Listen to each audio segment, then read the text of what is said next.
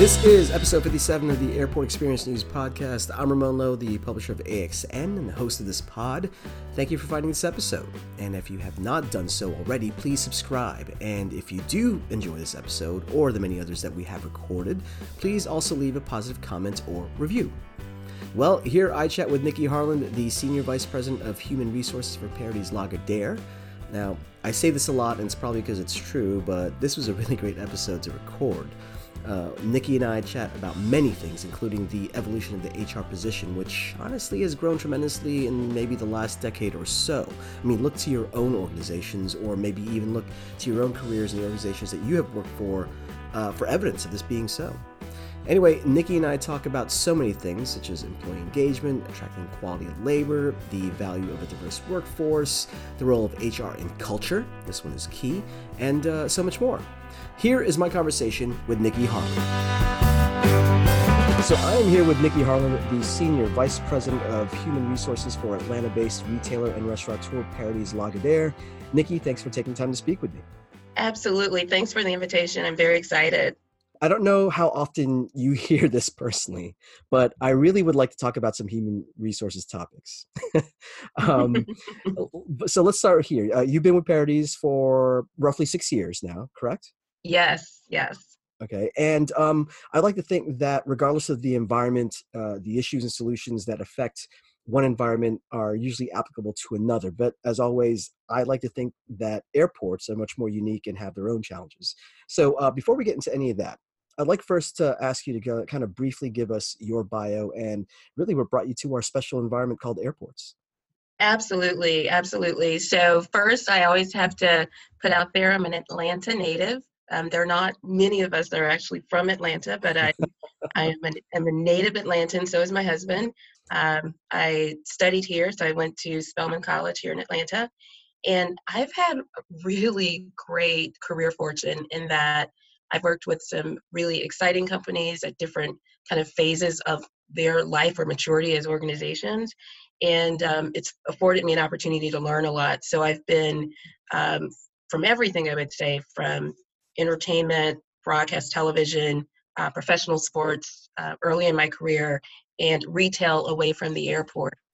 And just before joining here about five and a half years ago, I was the HR leader for Old Navy stores uh, field human resources function across North America. And that was in San Francisco. So, um, very excited um, in my role every day um, that I sit in today because um, it's no day is ever ever the same. That's one of the things actually to um, I would tell you that really hooked me into this industry.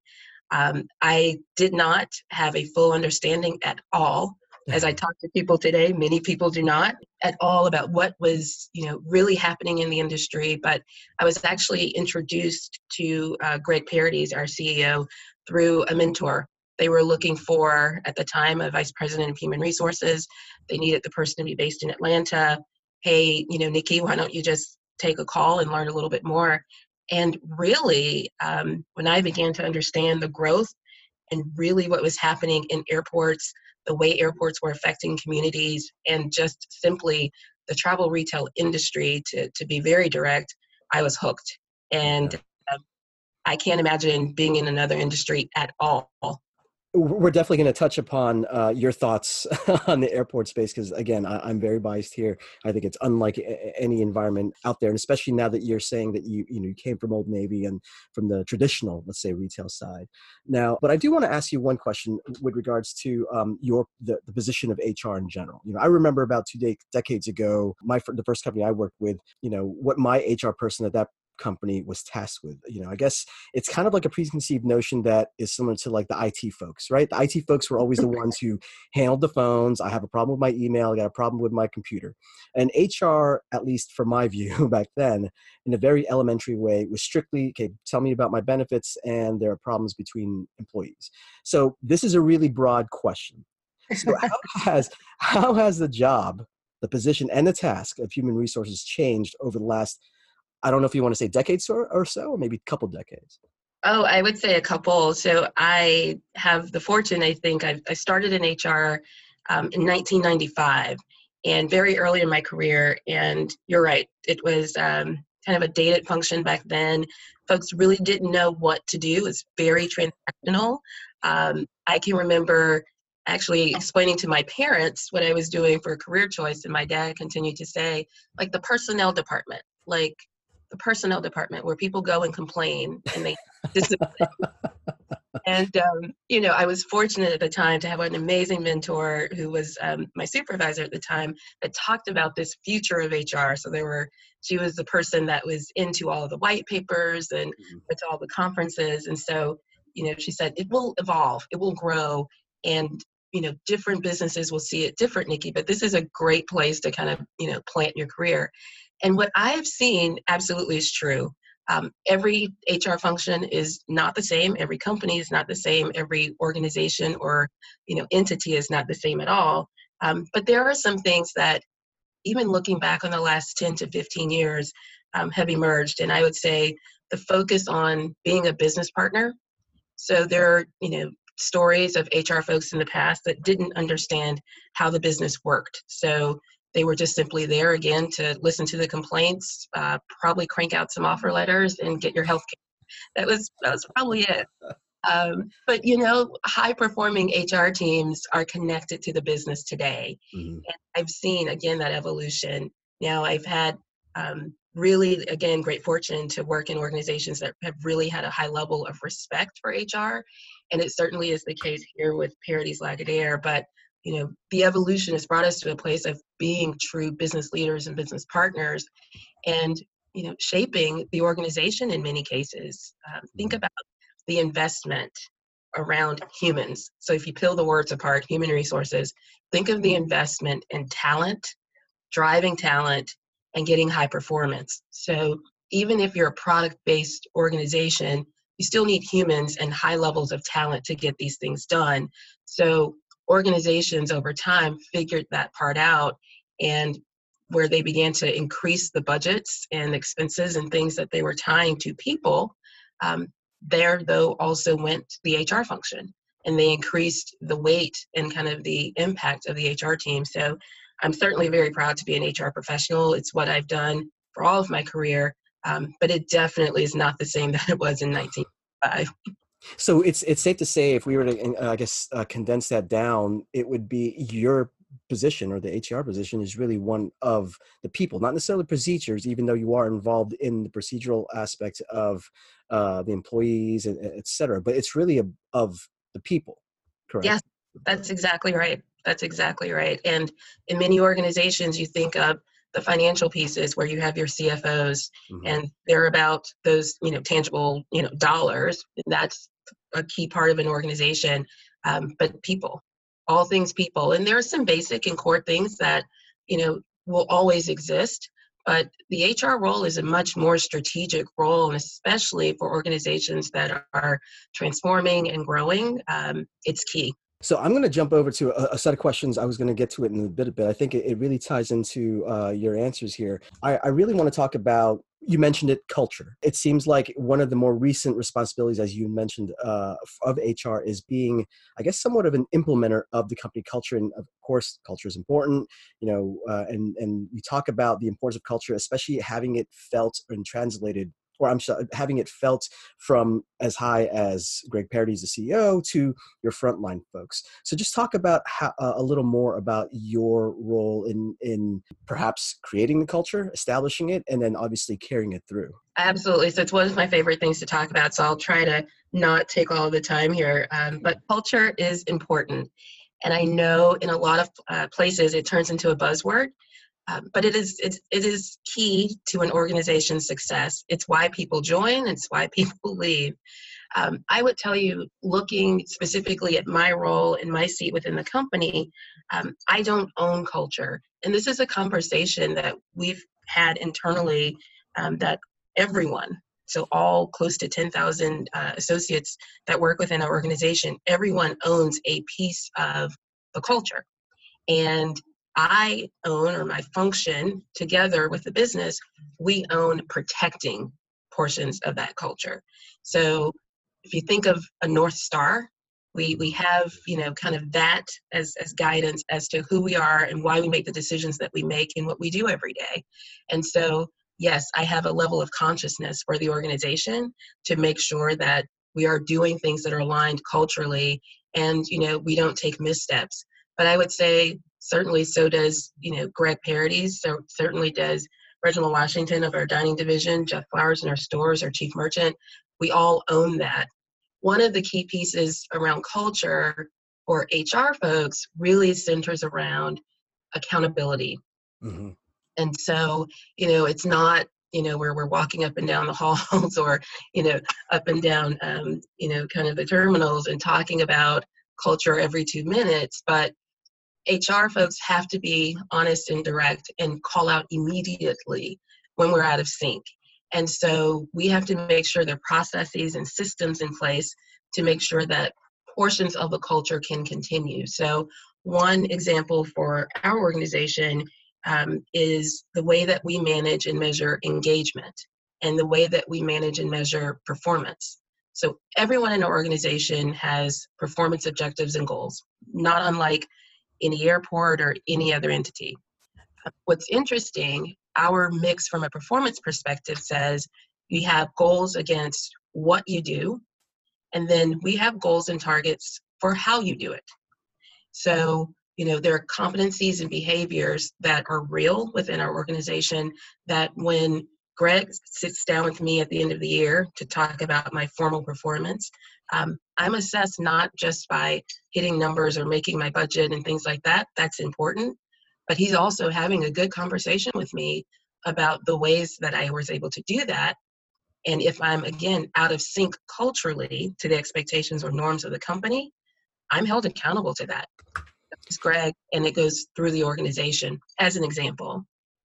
Does it seem though that, um, and I agree 100% with everything you've said. Uh, I'm just kind of trying to play devil's advocate for a minute. But does it seem that at least when in terms of, uh, in terms of, uh, are you hitting your numbers? That's quantifiable, and it's somewhat more tangible as opposed to, um, are you embodying the culture of the company?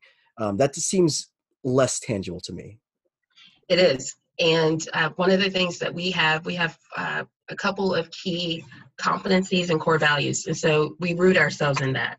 And we have examples and, you know, really kind of ways in which you should demonstrate these behaviors. And they align to the culture and, and really into, um, again, I keep using the way the word norms, but the expectations of, of living and kind of operating in our organization's environment.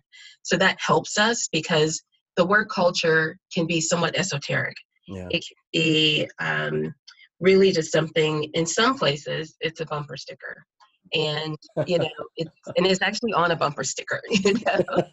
It's on a bumper sticker or a mouse pad or a water bottle um, but the way that you actually have a strong culture whatever that culture is by the way the, mm-hmm. the culture of an organization is very specific and individual to that organization. Um, the, the way that you describe and the way that you set expectations that's how you make that less esoteric. But you're right, it, it does get a little gray. It does get a little gray, but we've worked tirelessly year over year to kind of get better at talking about that because, you know, as an example, we have outstanding general managers across all of our airports. I am more than proud of the team that we have out across North America um, that gets some outstanding results for us and for the organization and for their airports. What we've said though is you're not going to tip the scales and turn your entire team and deliver great sales. So you need to do both. So you need to be a great leader. You need to be respectful. Um, folks need to be able to trust you. Yeah. Commitment needs to be there. And if you're doing one side of the equation and not the other, you're not performing at your best. And so that's a it's a you know a simple example, but it's one that really captures the attention, especially from a leadership perspective, where it, it's it's something that individuals can follow and again it's not so esoteric.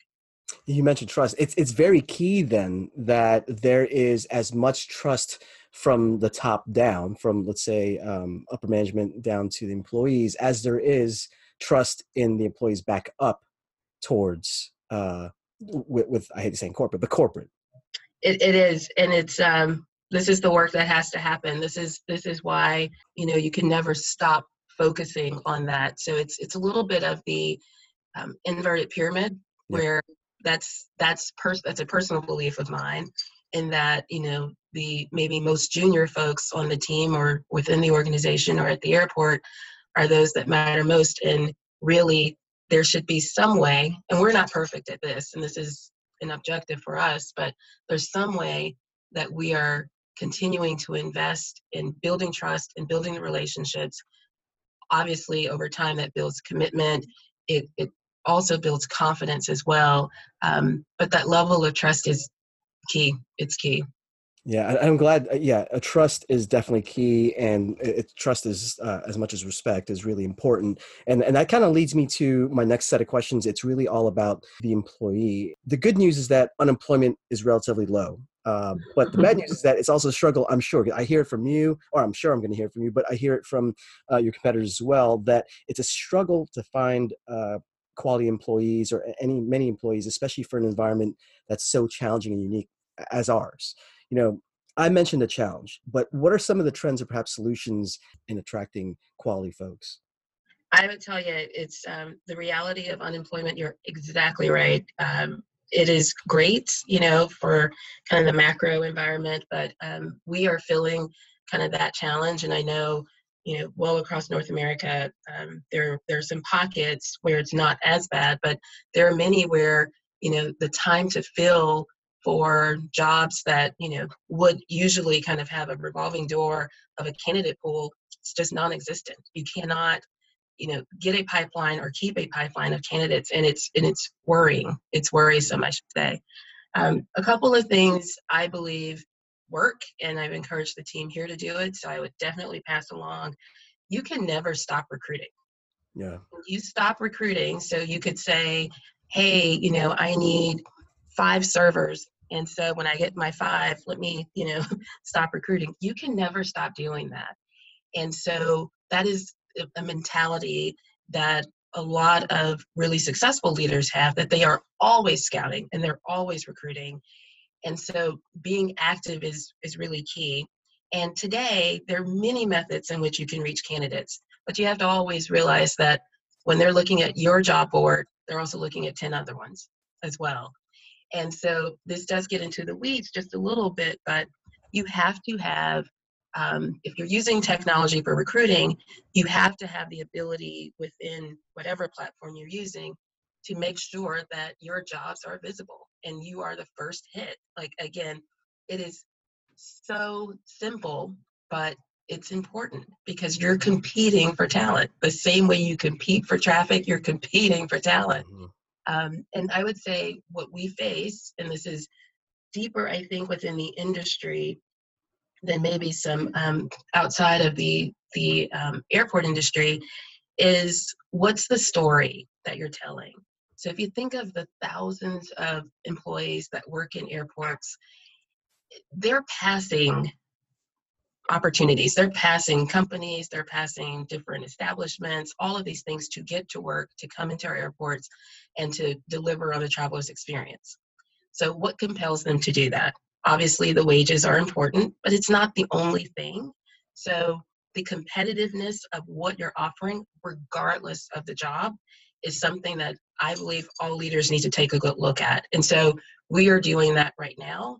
Um, we're looking at what are some of you know retention incentives what are um, ways in which we can add additional training or more personal development because there's got to be something that's there that makes it worth it for me to drive into work or take the train into work to the airport yes mm-hmm. and then go through security and often after going through security um, you know, going in, getting to my locker, putting my things down, you know, swiping my card in, and then going to my assignment.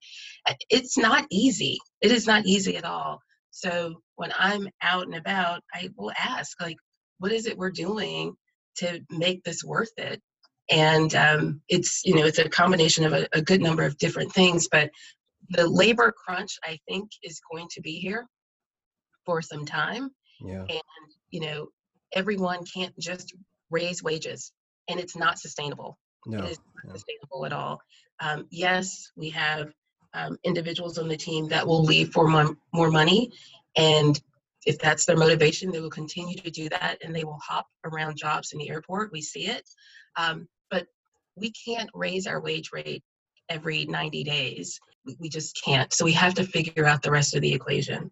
So my next three questions are are also going to be related, and I guess in some ways I, I want to talk about training and ret- retraining, and also about developing a career path. And it seems for me, it's about the some of these two is really just uh, about keeping employees engaged. I guess the first part is, you know, what is the focus now in uh, make sure that you not just train properly because you're onboarding new people, but continuously retraining them because again, a company like Paradies, you know, you uh, historically retail in the last few years or so, you've added food, so that's another competency or skill that your your uh, corporates acclimating to then having to pass that on, et cetera. So, um, what are some of the steps and maybe some of the challenges in pivoting and making sure that your employees are always at the forefront of uh, of training and skill? Fortunately and unfortunately, um, in the habit of not just saying, "Okay, we operate." only McDonald's or only Dunkin's. You know, yes. you could have you're interpreting concepts. You're you might have McDonald's in one place, but you might have a Chipotle in another. So, talk about training and retraining and, and, and its importance. I, I tell you, it's one of the most important things. Um, and your kind of summary, really, of kind of what is happening and the complexity that we're facing, spot on. Um, I would tell you that constant training, much like the discussion on recruiting, is key. So you can never, and we have some uh, associates that work with us that are very tenured. And if we only relied on the training they received during their first year, um, you know, like right, so they, they would they would not be able to to survive. We would not have great customer experience. Um, we would not deliver to our partners. All of that. So what we've done, we have um, various levels of training plans, and we focus on this.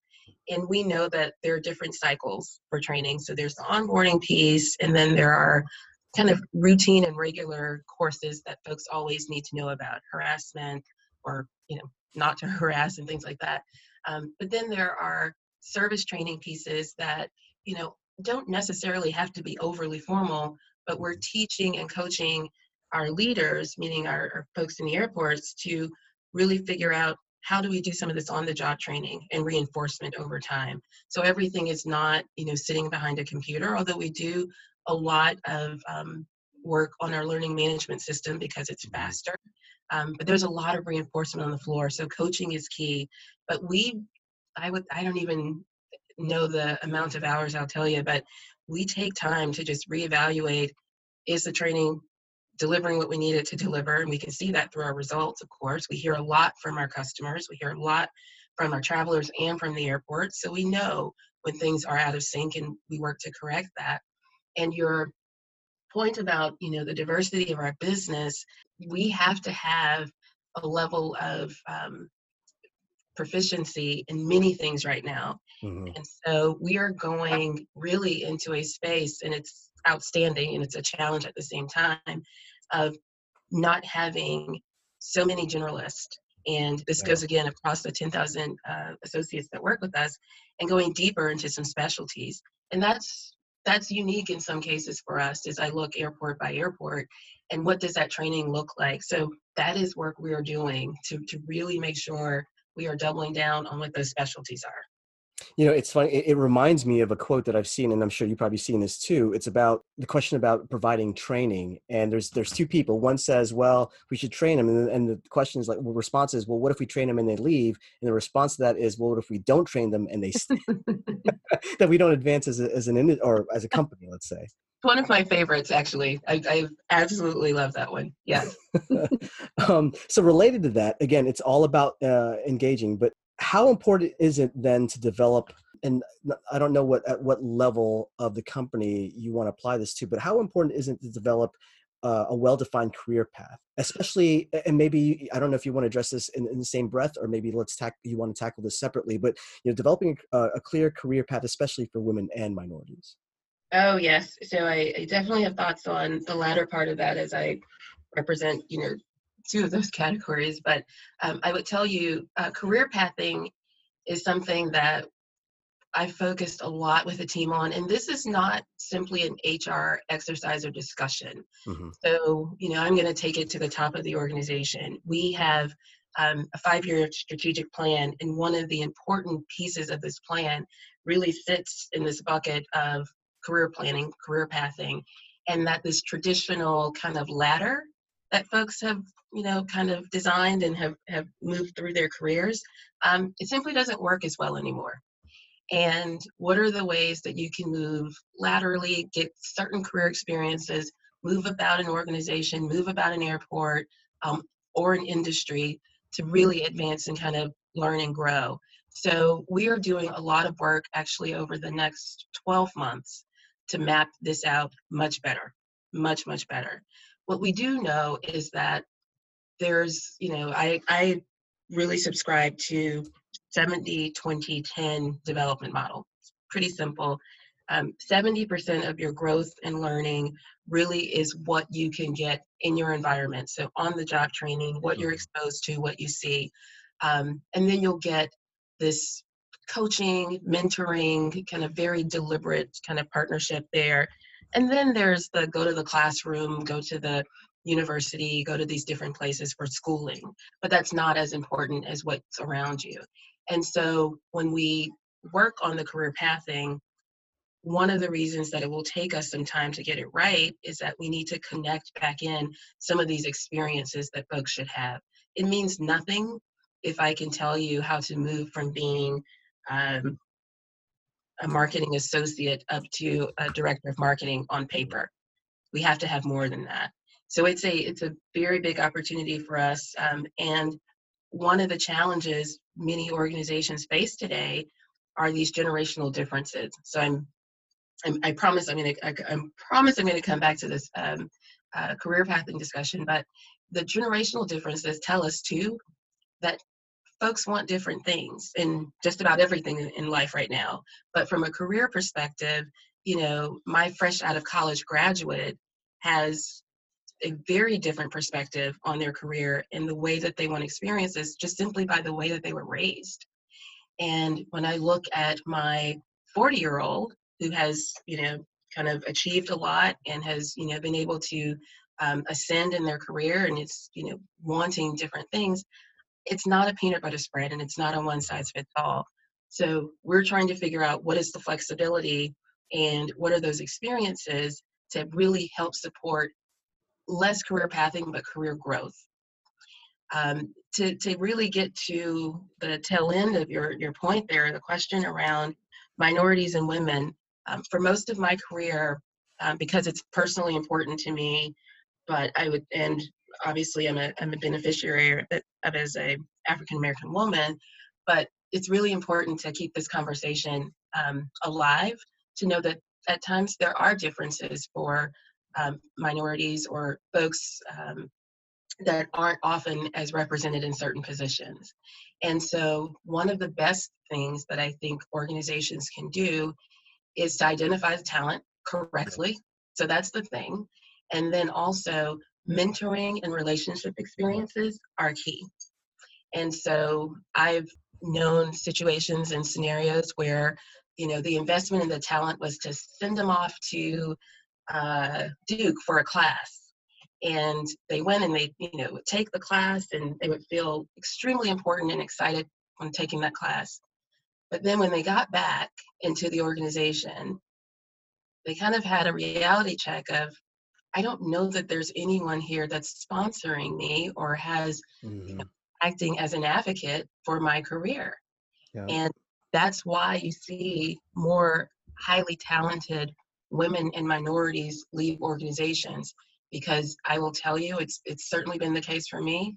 I stay where I trust and I stay where I have relationships where I know that there will be some mentoring and I can learn and grow but but there has to be a level of sponsorship and this is you know in an industry that is changing and continuing to evolve um, i know that a lot of folks are aware of what's being called the silver tsunami um, but the amount of retirement that's mm-hmm. happening mm-hmm. in our industry right now yeah. um, in the airport off the airport you know concessionaires everything that touches it and um, organizations and airport leadership, I mean, that's a hot topic right now of just what are we doing to build a pipeline and how yeah. do we accelerate growth of folks and how do we increase the representation of women and minorities kind of within the pipeline so um, it's it's critical work i know i gave you a really long response no, no.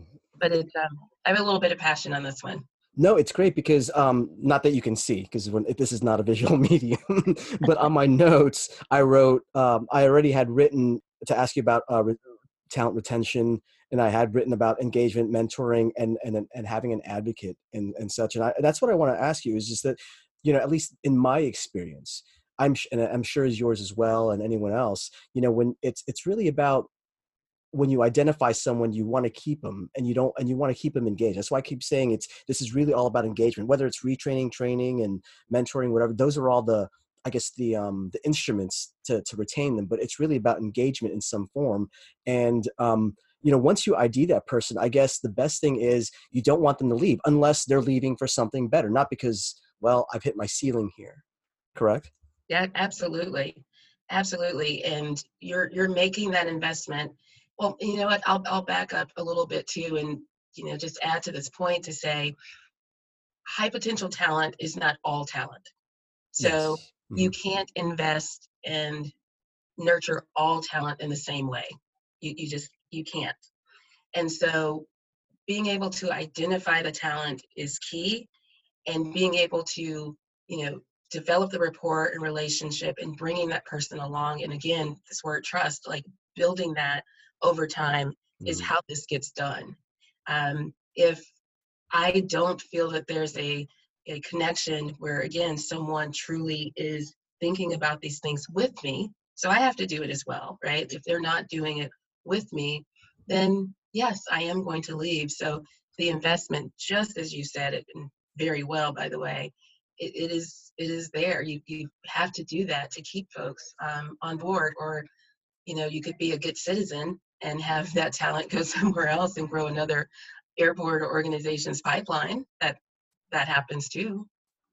Is it fair to, at least from my perspective, I whenever I ever had to hire and interview folks, I I weight um, passion and work mm. ethic and all that stuff as much as skill because I could teach you I could teach you the skill I could teach you about airports but I can't teach you how to work I can't teach you to how to be passionate about something. Oh gosh, yes. You, um, I would tell you one of the things that we said here, and you know, it's it sounds a little bit like a bumper sticker, but it's true. You hire for passion and you train for mm-hmm. skill. Yeah. So that's it, right? So you're exactly right. And in a lot of cases, when you're looking at, you know, waiting and making final decisions, you know, you want that passion and that level of engagement because you will have to train and teach something. Even the best person that comes, you know, highly regarded with tons of experience has to get trained on something. Um, but that passion you can't erase you know who individuals are like at their core. I mean mm-hmm. you just can't. And that's what you're bringing on board. So you're you're spot on with that for sure. So i know this is going to be a popular word uh, millennials. It's you know i have them i'm sure you folks out there and and uh, they do exist. So what is the millennial mindset and how's that impacting you know the hiring training retention you know approach there Paradies or maybe in in in the uh, workforce in general does it contribute to more turnover? Because i guess the broad uh, viewpoint of them is they they're they do move around a lot. They do look uh, you know they're not as sedentary even uh, from when i uh, had started. I you know it's it's interesting. I've i've thought a lot about this. I have um a couple of millennials that are part of my team here and so i enjoy actually engaging with them and observing because their work ethic is strong. So a lot of you know what we read and what we understand of this generation, it's not always true. I have to say that. I, you know what? The back of the millennials, I'll I'll say that. But you know what though, Nikki? Hold on. You know what? I I had a I had a feeling you were going to say I have a couple millennials, but they're not millennials. but go ahead. And so they, you know, they they see the world different, and I often think about again like these experiences of the world that they've seen, right? So mm-hmm. the the commitment of this employer employee relationship that you know they may have seen their parents or grandparents experience didn't work out so well in many cases and so you know their level of commitment where they feel they're valued is very high but one of the things that's very important especially in our industry to know is that they won't take a long time to make a decision. So other folks in, in other generations might you know kind of stew a bit and you know kind of want to process and, and talk about things or decisions and you know before they may make a decision to exit a role or job. Millennials more often um, one are taking advice from their circles which can or cannot be at work sometimes you never know um, but it's pretty instant. And so some will go to their parents of course or to you know what someone has said is older individuals in the workplace but not often not often at all. But they're independently kind of making these decisions and so they move very quickly. So for our again kind of back to our industry it's getting to a place of capturing what's important to them to minimize that turnover i have not seen with our organization just yet not going to be naive that it can't happen um, high levels of turnover by this generation I, I haven't what we are doing and i think a lot of airport employers are doing is trying to figure out those experiences that are key. And again, this goes back to the generational differences in the workplace. You're not going to build an entire employee engagement or attraction program around one generation because there's one before them and one after and another after. Um, but what you are going to do is use the intel and the insight that you do have to just maybe make things much more um, aligned to what they're expecting. So we are looking at ways, we talked about training a lot. We're looking at ways to engage associates, millennials or not, in um, training in a way that mirrors kind of what they do outside of work. So we're getting into gaming and looking at, you know, kind of uh, bite sized and chunks of learning. So you can think of like a, you know, TED Talks type things or just things that they can kind of grab onto, take, and go. Um, because we know that that kind of meets them where they are. So that's really, really important. And the millennial generation is really one of those that I would say um, keeps an organization, of course, on its toes. yes. you know, so there are, there's again, really kind of in an airport, there's never a dull day, but you know, with many millennials on your team, there's never a dull day. Um, but you know, you you kind of kind of have to stay in tune with what's going on because they have everything kind of at their fingertips. So if you teach a policy or you teach a, a, a new way of you know demonstrating customer service, you should be ready for the challenge and not offended by it. Um, you should be ready for that. And when those opinions are not considered or respected or valued, they will leave. They will not show up the next day. And um, that's quite different than the employer-employee relationship that many of us, you know, have built our careers on. Um, so a couple more questions for you, Nikki. There's so many hot button issues out there these days, and just just too many. And I, I'd love for you to just talk about the need and importance of preventative or, or really educative training on a variety of topics out there, such as you know sexual harassment, diversity, etc. You know these are two these two are really truly at the top um, with all that's going on these days. So just if you can just talk about, let's take it from an educative standpoint, because I don't want to say preventative because that doesn't solve anything. Let's talk from an educative standpoint. Absolutely. So, going back to earlier parts of our um, conversation here, we talked about kind of this role of HR. And so, there is a heavy, heavy kind of red thread through the world of HR um, that really sits in protecting the employee and the organization. So, when you think about that, the core is making sure that education is there about respectful workplace behaviors and you know very deliberate deliberately and very specifically you know sexual harassment and what how to engage or report incidents if they happen and putting really a level of accountability in the arms of the organization on expressing through this training what we would do should we receive an allegation or a concern of any of this inappropriate behavior.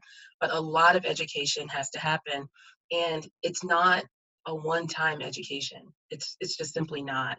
Mm-hmm. So you know there are compliance pieces across many states that require certain hours of training. I know Um, California specifically, you know, has very, very stringent rules on how often employers must train and retrain on just something like sexual harassment or discrimination and things like that. Um, but this one is one that you know can't be flavor of the month. It can't be check a box and you know sign this page and go have whatever um, behavior you want to have. There has to be a level of training that's real and some level of follow up um, for the company. And I think when you look at things like the Me Too uh, movement or many of the hashtag movements that are out there, and it's kind of what I call them, um, but many of those, it, it, does bring a level of, um, I'd say, being sober to an organization, to the airports, to you know organizations outside of the airports, to understand that there are realities that we could have blind spots to. Mm-hmm. So this constant education and this constant discussion on again workplace behaviors and what's expected and what you cannot do is key. And it's not, you know, it's not the most exciting thing to talk about. Um, I can remember years and years ago, you know, leading a class on sexual harassment um, for a group of engineers. And so, yes, I was, you know, young woman, you know, having to talk to them about inappropriate touching on certain parts of the body. And needless to say, they're all, you know, not feeling very comfortable having this conversation, but you have to have it. You absolutely have to. There's a, again, there's a level of responsibility behind it. And that would go for workplace safety, that would go for, um, you know, discrimination or things against protected classes. You can't shy away from that even if it's unpopular. And, and the diversity piece you, you, know it's not just about you know checking a box for meeting a quota. I mean i, I believe in, in, diversity obviously i'm you know I'm, I am a minority I, am an immigrant to this country but and a citizen now but you know i do believe that um, not just diversity in skill set but diversity in experiences um, that really would would do well to to, to serve the um, an organization well because again my experiences will be different from your experiences vice versa and there's a value in that you know and, and i think it's not that uh, diversity just for the sake of meeting quota should kind of trump well that's a really bad word right now but that should really over should really overtake um, someone who's skilled and qualified but i think again that's one of those things where you hire as much for passion as a skill absolutely and you know we are we are only better by our diversity of experiences, just as you described it. Um, many of those experiences come from who we are, our families, you know, cultural identities and lifestyle identities and things like that, of course. Um, but that's when you look at successful organizations, you see that. And um, it has to actually be real, though. You know, it, it can't be um, the poster and you know in, in the lunchroom. Yeah. Yes, exactly right where you don't um, one of one of my mentors once said you know if i really want to understand who you are we are going to have conversations about who you are and what your experiences are and i may not have any way to actually connect to that or understand it because i've never walked in your shoes but i need to understand that and i need to have a level of respect for that experience Mm-hmm. And when we had this conversation, I would tell you it's one of the most meaningful conversations I remember having with him. Um, but that was an example of like thought, like diversity thought leadership. He wanted to know he could not be an African American female. You yeah. know, he was a um, gentleman, six two, Caucasian. You know, he, he he we could not have the same lives, just as I could not have his. Um, but just this understanding, respect, and curiosity, even if he disagreed with experiences that I've had um, in my life, or maybe if he had an opinion about them, the level of awareness and just wanting to know was huge. And it's it's again been one of those things that stuck with me for many many years. And I try to kind of walk the walk behind that and teach mm-hmm. my son, you know, away from work. I try to teach my son that as well, um, because it's key. It's key. Well, I'm going to be a little selfish here. Uh, well, a couple things. One, I was going to relate back to, uh, you know, I'm a fan of the show Mad Men. I've, I've watched it like at least four or five times. Binge watched it. That's that's my problem. Um, but I, I, remember there was an early episode where they were uh, pretty much. Are you familiar with the show, by the way? I'm just I should before I. I'm going to totally say I've never watched the show, but I know the fashion. Okay, so there you go. It's perfect. So it's basically set in the '60s. It's a, it's a, it's a fictional ad agency, basically, and it's run by white males. So mm-hmm. there is one episode where it was a, a bunch of white older males who were talking about um, pitching a lipstick campaign, and not one woman woman was in mm-hmm. the room saying, okay, well, we should do the ad this way, and that's that's what made me think. But in, in terms of diversity in the other way, in, in the other sense, in terms of women empowerment, you know, I'm I'm, I'm a self-professed mama's boy. I'm not going to shy away from that. I'm, I'm also the father of a 13 year old uh, young woman. Um, thank you for your condolences. Um, you know, I told my daughter, listen, it's going to be tough for you out there. Unfortunately, work harder than the men. Mm-hmm. And I've asked one set of friends, was this was this the right approach to kind of instill that in her brain from the get-go? Or is it better for me to have not said anything and let her kind of um, rise above it because the, the tide is changing? And it's it was evenly split down the middle, so I don't know what which is right or if I have I if I've harmed my daughter so I'm asking you, I guess. Yeah, you know, it's funny. Um, I've had a similar conversation too, just around uh, race and identity and things like that with my son. So I can, and my son's 13, by the way. So um, we we've had this. I think because things are changing and continue to change, which is wonderful and amazing. Um, everyone is not as progressive as other folks, right? So, you know, she should know and anticipate that she may run into difficulty with some folks that are narrow in their thought and may not believe that she can accomplish all of the great things that she can accomplish. So, my personal opinion is no, um, you are not off base or out of sync to have that conversation with her. And, you know, I, I think when she has different experiences in life, it will be interesting for her to tell you the story. That's that's the piece, you know. So I don't know that I agree that every time she takes two steps you know, to do something, you have to remind her that it's going to be really tough. Like, I don't think it's that, right? That will scare her and will not be really great. But, you know, engaging with her and just really asking, you know, when you went out for the whatever team or the club or whatever, um, you know, talk to me about it and see if she does bring some of that up and mm-hmm. how she manages it and deals with it. Um, I, I, I'm pretty sure, knowing you, I'm pretty sure that um, you know she'll handle it the right way but she'll be able to recognize when she runs into those challenges for sure. Oh lord i hope so. Yeah i hope so.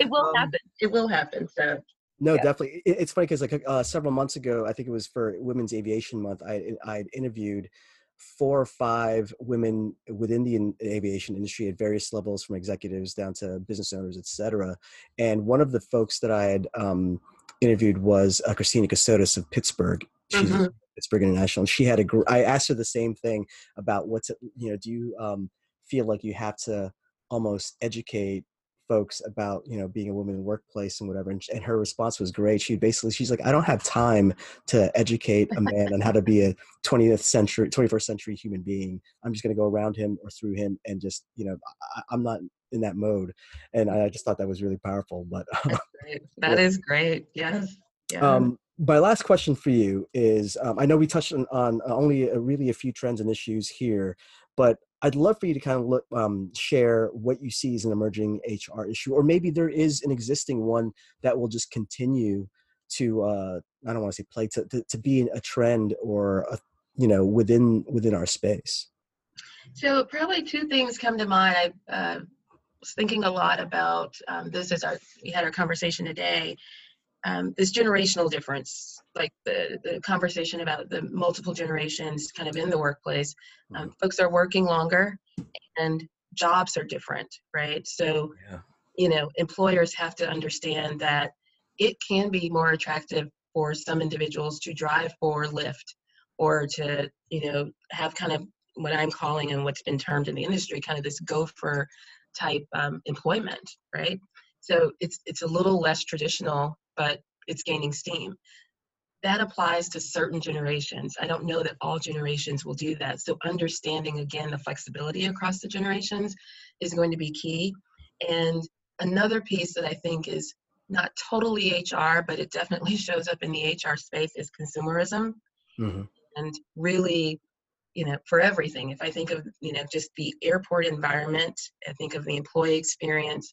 Um, you know, consumerism is something that a lot of groups are just kind of getting into understanding and they're behind the ball a bit. I'm not going to say that, you know, we are um, as great as we need to be in this space, but it's it's there and um, i wouldn't say it's an emerging trend it's kind of hitting us right in the face and um, that's a lens that I don't think we're using very well across HR and just understanding how important in the impact of consumerism at all. Well, that's all I have. Uh, Nikki, I want to again thank you for taking time to speak with me. Absolutely. This has been great. I enjoyed it. Thanks for the invite.